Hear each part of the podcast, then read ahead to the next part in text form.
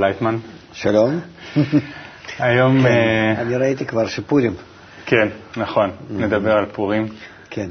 וכשחשבתי ככה על זיכרונות ילדות, מה, מה אומר לי פורים, אני זוכר פורים אחד.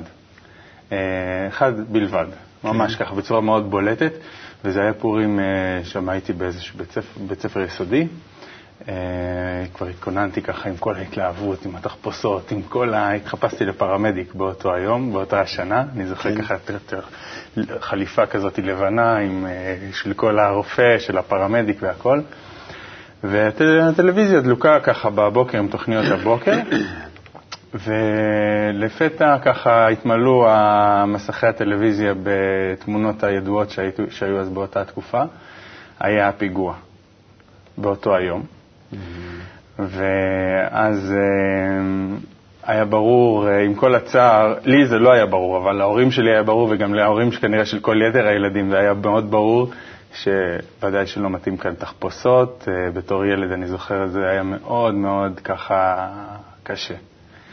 ככה, מהיום השמח ביותר בשנה זה הפך להיות ליום מאוד עצוב, ועד היום אני ככה עם תור. כן? אה, ואני מבין את ההורים שלך, כי גדלתי גם כן במשפחת יוצאי שואה וניצולי שואה, והאווירה הזאת הייתה גם עם סבא וסבתות וכל מיני האלו שברחו מנאצים וחזרו וזה, והיו כל מיני בעיות באותם, ה- באזורים שלנו, איפה שהייתי גודל. היה מאוד מורגש את זה בזמן, ב- בילדות שלי. אבל כשהגעתי לישראל והתחלתי להכיר כאן חוכמת הקבלה ודרכה, ויחד איתה התחלתי להכיר את החיים, אה, אה, חיים דתיים, מהמם. אז דווקא אה, התפלאתי שהם, אה, אה, בניגוד להכל, כן. חג זה חג, חייבים לשמוח מה שלא יקרה. ובאמת אז uh, התחלתי לשמוע שאפילו בגטו ורשה ובכל מיני מקומות, איפה שהיו יהודים בצורה הקשה ביותר, הם דווקא חוגגו את פורים כמה שאפשר, ב- באפשר, לפי, לפי יכולת. ואני חושב שזו באמת הגישה הנכונה יותר. שהחיים לא, לא נגמרים. אנחנו חייבים לראות בכל הדברים האלה. השלבים בכל זאת לגאולה, לשינוי, לטוב, ולהבין שהכל תלוי בנו, ולא שאנחנו מתכופפים ונכנעים אה, כלפי אה, המצבים. צריכים לקחת אותם בחשבון, חס ושלום, לא לזלזל בזה, לקבל את זה כצער כללי שלנו, לא של חס ושלום, שם איזו משפחה שנפגעה בכלל, אה, וזהו. אבל יחד עם זה, גם כן, יחד עם זה, כמו שצער הכללי, גם כן שמחה הכללית שיש לנו, אם אנחנו נתייחד יחד, יש לנו פורים הגדול. מחכה לנו.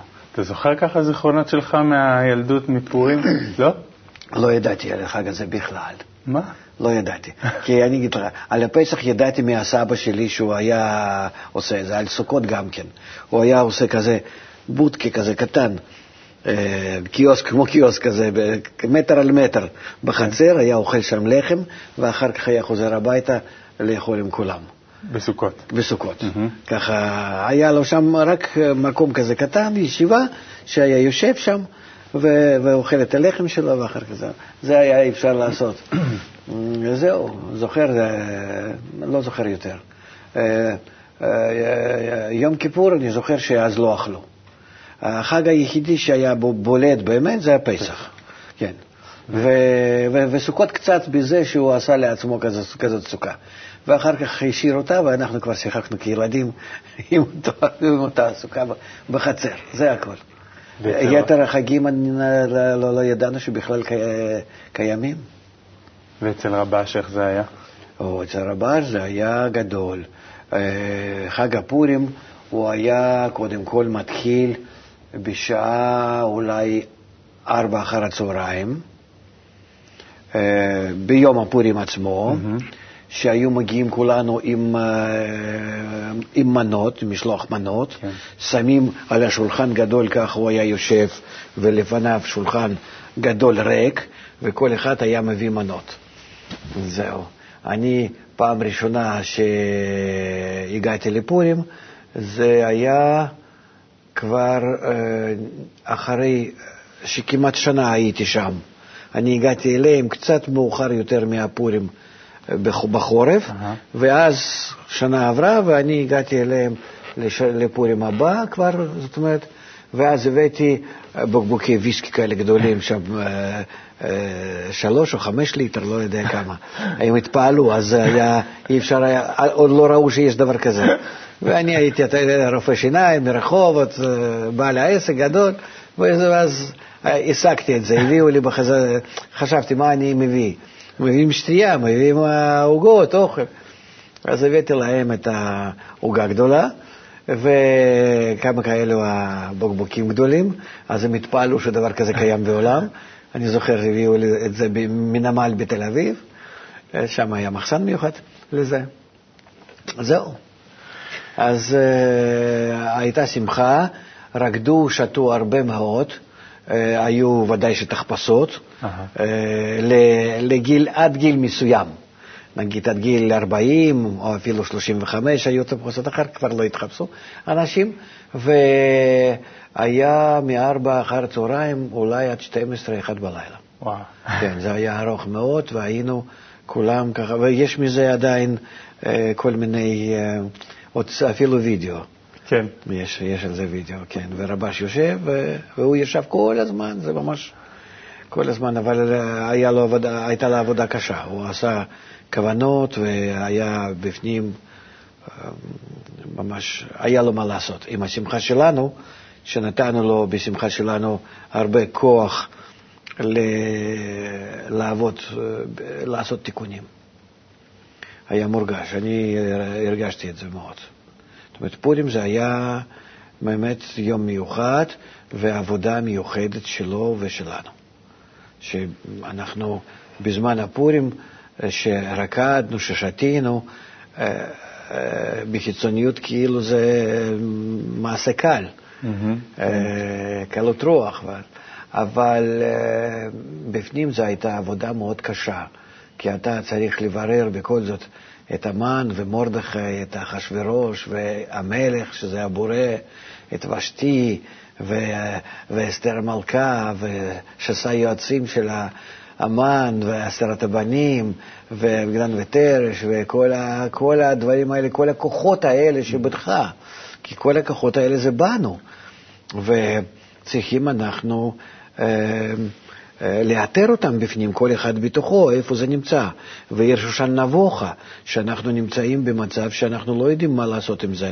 איפה טוב ואיפה רע, ואיפה עזר כנגדו, ואיפה העזר באמת, ומי צודק ומי לא צודק, כן, כמו שכתוב, ולא ידועים מהצדק.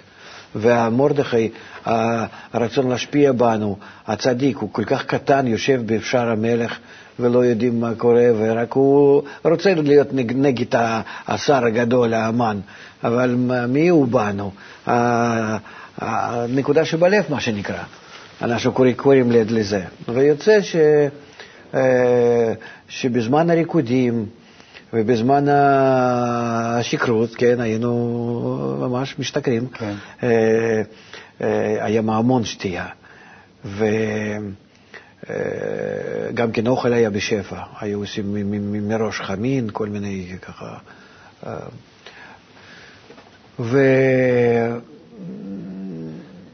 ויחד עם זה הייתה עבודה מאוד גדולה, ואני זוכר, ש... אני זוכר את עצמי שהייתי ממש במאמץ מאוד גדול. אני רוצה לשאול על הכוחות האלו שעכשיו דיברת, שנמצאים במגילה, כי גם החיים שלנו הם בנויים מהטוב והרע הזה, משני ההפכים האלה, שהם ככה שזורים אחד בשני. והמגילה באמת מדברת על שני כוחות עיקריים שאתה תיארת עכשיו. שני מה, מחנות. מה זה אומר, שני כוחות עיקריים? מה, מה הם מסמלים באדם, עכשיו, בחיים שלו? כתוב, לעולם ירגיז אדם את יצר טוב על יצר רע. שיש בנו שתי כוחות האלו שמגיעים מלמעלה, הבורא בעצם מחזיק אותם מלמעלה, יצר טוב ויצר רע בנו, ואנחנו צריכים לברר בינינו, ביניהם, בתוכנו את הכוחות האלה, קודם כל לגלות אותם, ובאמת אה, להרגיז אותם, זאת אומרת, זה ממש לעשות מהם מלחמה. מה זאת אומרת? מלחמה זאת אומרת, מה, מה שולט בי? אני רוצה לדעת. וודאי ששולט בי יצר רע. שולט ביצר. ודאי, ודאי. הוא הגדול, הוא האמן. הוא נמצא בראש. מלכתחילה אתה רואה מה זה מגילת אסתר? גילוי של הסתרה. מה זה אסתר המלכה? מלך, מלכה, מלכות שנסתרת וצריכה להתגלות כמלכה. זאת אומרת, מלכות שמיים, מלכות זה, זה שליטת הבורא. אבל במקום זה יש לנו שליטה אחרת, שזה האמן. וכל המלחמה, כל, ה, כל הבירורים שלנו, כל מה שאנחנו נמצאים עכשיו בכל התהליך הזה, במשך ההיסטוריה כבר אלפי שנים, זה הכל כדי לגלות את האמן שבנו, האגו שלנו, שהוא הרסני, שמכוון אותנו לכל מיני שטויות בחיים האלו, ואנחנו גומרים את החיים ללא שום תוצאה נצחית, כמו שנכנסנו כך יוצאים. ובמקום אה, במשך הזמן הזה, במשך החיים האלו, לגלות בתוך החיים האלו גם כן עולם הרוחני, חיים נצחיים. כמו שחוכמת הקבלה אומרת, עולמך תראה בחייך. תראה בחייך ממש. זאת אומרת, עכשיו שאני חי, אני צריך גם כן להרגיש את העולם הרוחני, לחיות את הנצח. למה אני צריך להיות מוגבל כזה? המוגבלות הזאת רק ניתנה לי שממנו אני צריך להתרומם. ואפילו עכשיו, אם אני עושה כמה פעולות הנכונות, אני זוכה לזה. ולזה הפורים מכוון אותה. זה, זה שאתה אומר שאנחנו צריכים לגלות את הכוחות האלה בנו, כן. אני מבין מכאן שהם לא נמצאים בנו עכשיו, מן הסתם. מה, למה נמצאים? נמצאים? רק, רק, רק טמונים, לכן זה נקרא מגילת אסתר. גילוי של ההסתרה, של כל הכוחות האלה. גם המן אנחנו צריכים לגלות. הוא רק ככה נראה לנו בסדר גמור, אנחנו מסתדרים עמו, שולט עלינו, אבל לטובתנו, כן, כולם שמחים, כולנו בסדר. ו... מה זה נקרא שהוא שולט עלינו? דוגמה שולט, מהחיים. שולט, היצר רע שלנו, האגו שלנו, האגו שלי, הוא תופס את כל החיים שלי. הוא אומר לי, זה תעשה וזה וזה תעשה וזה חסר לך, ולזה תלך, וכך תסגור את החיים שלך, וכאן תמלא את עצמך בכל מיני דברים, את הזמנך, ואני מבזבז את הזמן שלי. בחיים לזה שאני ממלא, ובאמת ממלא רצונות של האחרים. כי מה שמביא לי אה, אחרים, חברה, אה, הפצה, כל מיני, זאת אומרת, שלהם, mm-hmm. זאת אומרת, פרסום למיניהם, אני פשוט עבד של, של הסביבה שלי. מה לאכול ואיך להתלבש ומה לרכוש. אני, אני, אני, אני עבד שלהם, אני כל הזמן מקיים מה שהחברה דורשת ממני. אז על זה, לזה נולדתי? לשרת את הרצון של כולם? מישהו רוצה להרוויח ומפרסם לי איזה דבר שהוא ממציא כדי להרוויח, ואני צריך לרוץ ולעבוד ולשרוף את החיים שלי כדי לקנות ולתת לו אפשרות להרוויח? יש לי משהו לעשות איתו? קצת, ליטו, קצת לעשות את אה, העצירה, קצת להבין אה, האם, האם ככה אני אגמור את החיים, אולי, אולי לא כדאי לי סוף סוף. מספיק, בוא נחשוב. זאת התוצאה שאני רוצה שיהיה לי מהחיים? ו...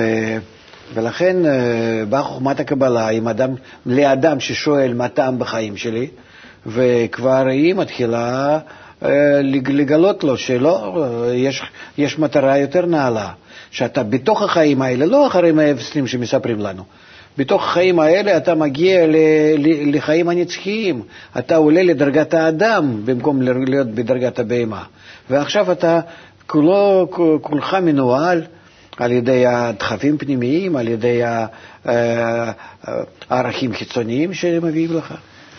יש איזשהו עניין בפורים שמאוד תפס אותי, זה הנקודה של עד, עד דלא ידע בין אה, ארור המן וברוך מרדכי.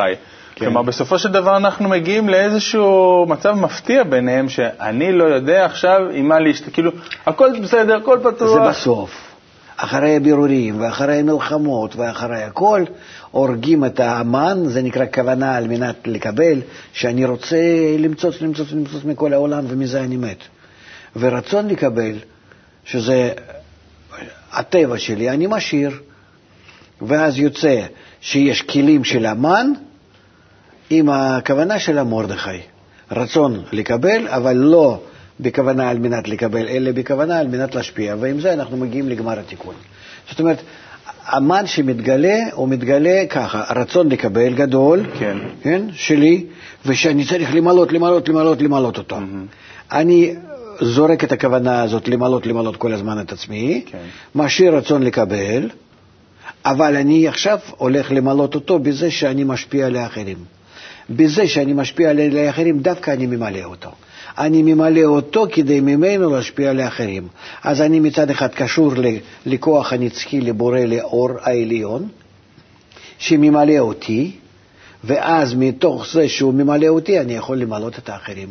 יוצא שאני בדרך, וכל הזמן זורם דרכי האור העליון, ואז אני מרגיש חיי נצח.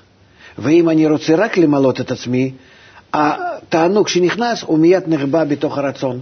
אני רציתי משהו, כל כך רצתי, קיבלתי, ומפסיק לרצות ומפסיק ליהנות. אם אני ממלא את עצמי. זאת אומרת, השיטה הזאת, למלות את עצמי ככה, רק בי, זה, זה נקרא, נקראת אמן. השיטה למלות את עצמי, אבל בזה שאני ממלא את האחרים, נקראת מרדכי. שיטה. אוקיי. אבל הרצון לקבל, הרצון עצמו, הוא נשאר. ולכן אנחנו אומרים שצריכים להיות כלים של מרדכי, של כלים של המן, עם הכוונה של מרדכי. לכן, זה נקרא, המרדכי יושב על הסוס.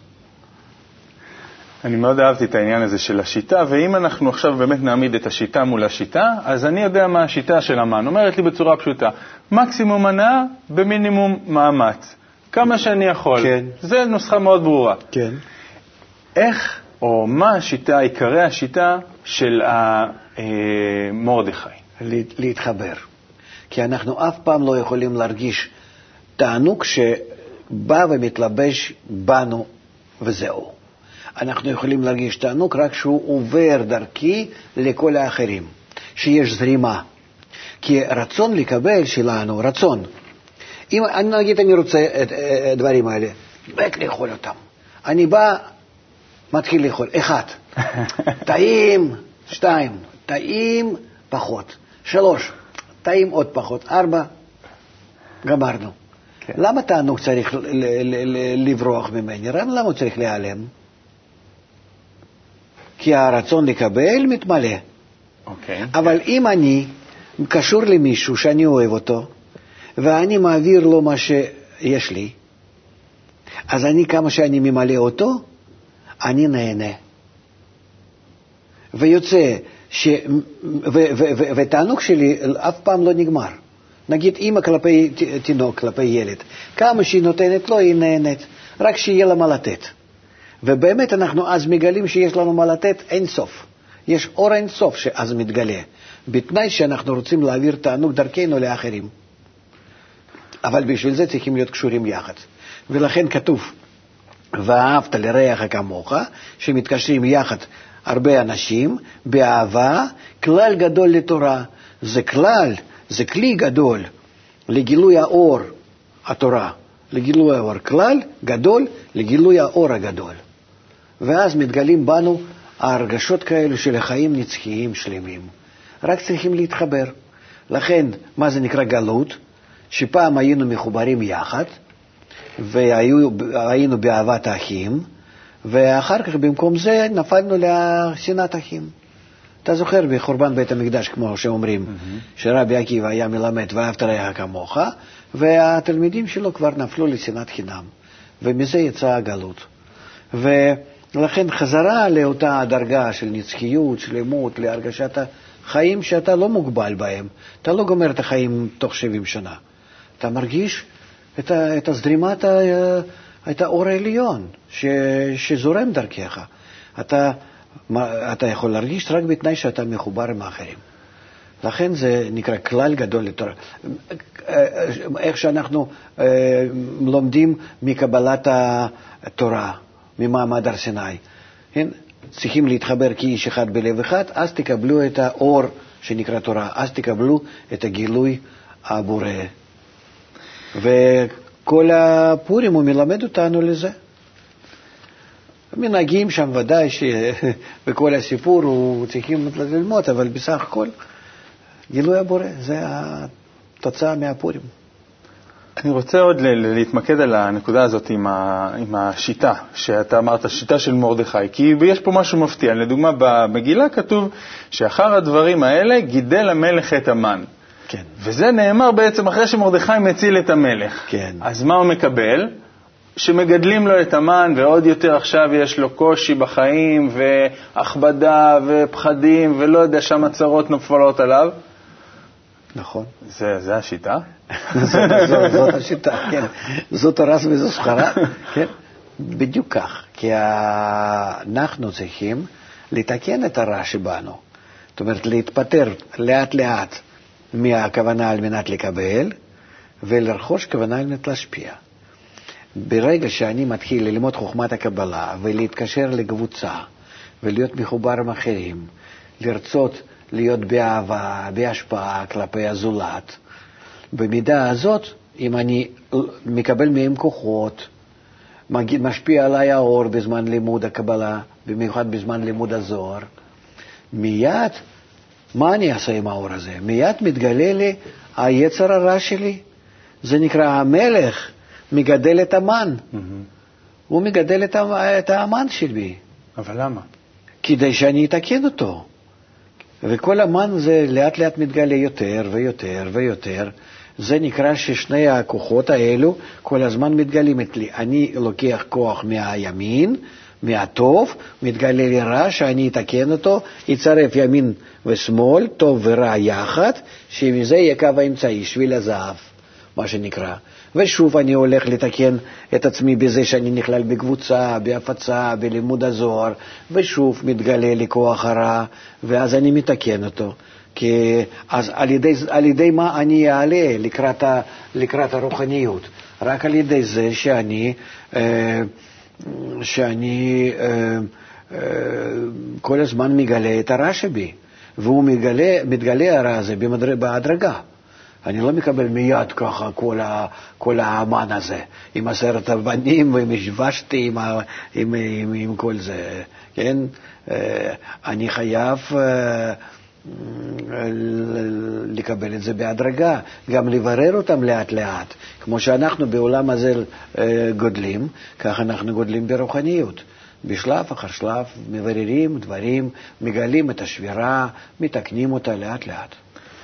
מה זה הבירור הזה? אני שמעתי אותך לא פעם אומר שהאדם צריך להיות לעצמו כפסיכולוג. אז עכשיו יש לי סיטואציה בחיים, כן. קורה לי משהו. עכשיו, תן לי רשימה של עצות, שאלות, לא יודע, שאני צריך לשאול את עצמי, לעבור איזשהו תהליך עם עצמי כדי לעשות את הצעדים האלה. קודם כל, אנחנו, מי שלומד איתנו זוהר, אנחנו מלמדים את האדם שהוא צריך לראות את עצמו מהצד, זה כמו בפסיכולוגיה בעצם. אבל לא, לא רק מהצד, הוא, לראות, הוא צריך לראות את עצמו גם כן בפנים, שכל מה שאנחנו לומדים מתרחש בנו. איפה מרדכי שבי, המן שבי, וכל היתר שם, אחשוורוש, הבורא, כל, ה, כל מה שיש, אסתר המלכה, כל התכונות האלה, כל שושן הבירה, כל ה-127 מדינות, הכל זה נמצא בתוך האדם, האדם הוא עולם קטן. ואז אני אה, רוצה לגלות את התופעות האלה בי ולדון בהן ולראות עם מי הצדק, כמו שכתוב.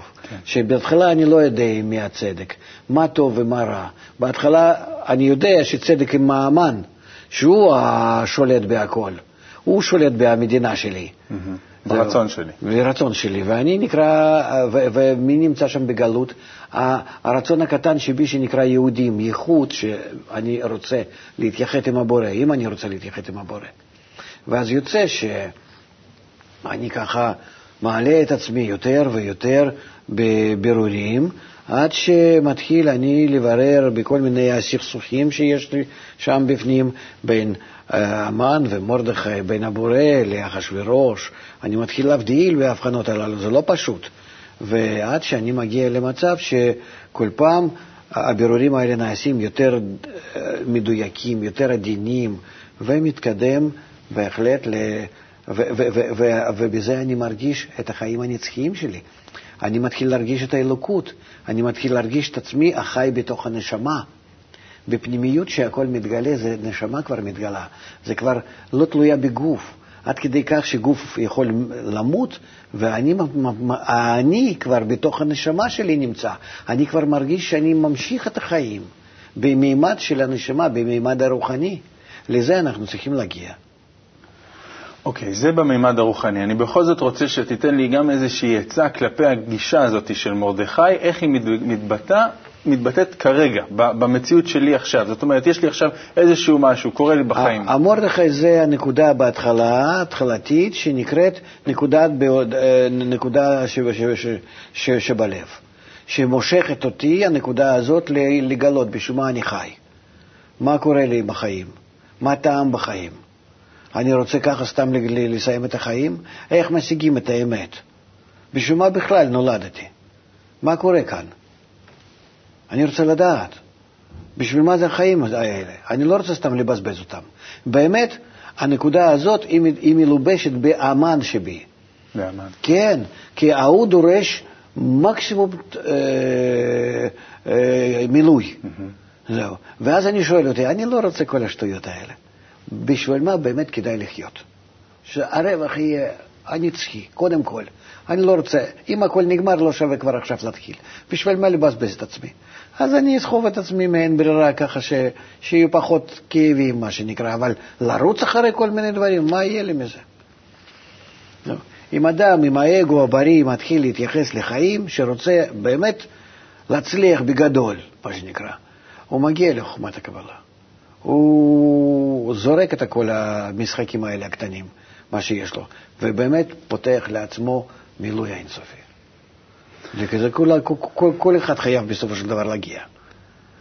יש לי שאלה, ככה, אולי לא בדיוק בנושא הזה, אבל היא בהחלט פיקנטית, כי זה משהו מעניין שסיפרו לי וגם בדקתי וראיתי שזה נכון, שבפורים אומרים על משהו משמח, היום פורים, כן? זה ביטוי כזה, שרוצים להגיד משהו שמח, כן. היום פורים. כן. מב... מ... מ... אין, אין יצרה, אין הרע בעולם, הכל יפה, הכל טוב, הכל מגיע לשלמות. גם רע וגם טוב, כולנו מקבלים, כולם מקבלים אותה הצורה. ולכן אין הבדל בין המן ומרדכי, אין כוחות בין רע וטוב, הבורא הוא השולט, הכוח היחידי, אותו מגלים ואיתו אה, נדבקים, ואז נמצאים בזרימת החיים הנצחיים, שזה גמר התיקון. פורים מסמל לנו בגמר התיקון. נגיע. נגיע. תודה רבה, הרב לייטמן. חג שמח. חג שמח לכם הצופים בבית. עד החג הבא, להתראות וכל טוב.